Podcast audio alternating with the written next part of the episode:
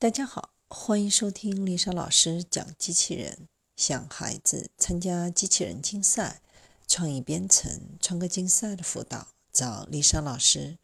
欢迎添加微信号幺五三五三五九二零六八，或搜索微信公众号“我最爱机器人”。今天丽莎老师为大家分享的是从终结者一到终结者六九款机器人。终结者系列最经典的设定是各种型号的机器人，每一部新电影中都会有新型号的机器杀手出现。在终结者六的预告中，我们看到了一个新的分身机器人。下面我们就来看看终结者系列电影中出现的主要机器人。终结者一 T 八百，终结者系列中的最经典机器人。是天网生产的一种具有伪装渗透功能的量产机，机器表面覆盖着生物组织。天网生产出首款机器与生物组织结合的人形系列，每个机器人都有自己独立的 CPU 系列。也正因为如此，反抗军才能够将其改造，再穿越回去保护约翰康纳。斯瓦辛格的 T 八百形象。就称之为史上最经典的机器人形象。这一款机器人的缺点本身没有配备武器，所以穿越回来之后也只是利用各种现代武器。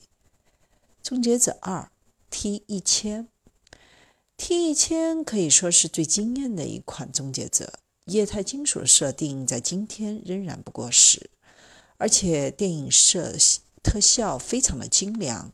现在看依然给人震撼的感觉。液态金属终结者的优点很多，一方面能够随意变形，原则上能够伪装成任何人和事物。电影中提到，他想要伪装成别人，首先需要接触要伪装的人，能够毫不费力地穿越围栏等物体。还有就是他的身体能够变化成尖锐或者重锤式的物体。身体上的一个部分也可以单独化成武器。不过，液态机器人的缺点比较明显，一方面是变化的过程比较慢，即受到攻击之后，虽然能够自行恢复，但需要在恢复之后才能行动，而且恢复所需的时间比较长，自身也没有配备额外的大火力武器。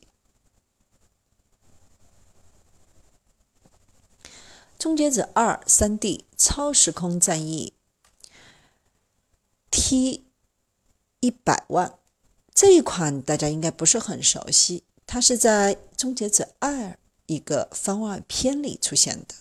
这个番外篇只有十几分钟长，是卡梅隆为环球主题公园专门拍摄制作的，讲的是终结者二施瓦辛格和少年约翰康纳穿越到未来世界。来到天网总部，遭遇守护天网核心的巨型机器蜘蛛，最终炸毁天网核心，穿越回去的一个小插曲。其中的巨型蜘蛛就是传说中的 T 一百万，也叫做 T Meg。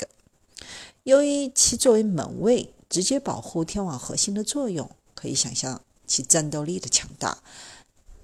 同时采用了和 T 一千完全相同的液态金属。关于大蜘蛛有两种说法，一种理论是它可以变成任何东西，甚至其身体的任意部位脱落都能单独变成一个类似 T 一千的液态机器人。另一方面说，它并不具有伪装变化的能力，所以才保持蜘蛛的形态。可能前者的说法更靠谱。不然，其利用液态金属打造就没有任何意义了。终结者三 TX，TX 是人形机器人中首个自身装备重火力武器，主要结构内部是硬质机械骨骼，外表则覆盖液态金属，这使得它既具有伪装能力，又具有强有力的。抗打击能力和敏捷的行动能力。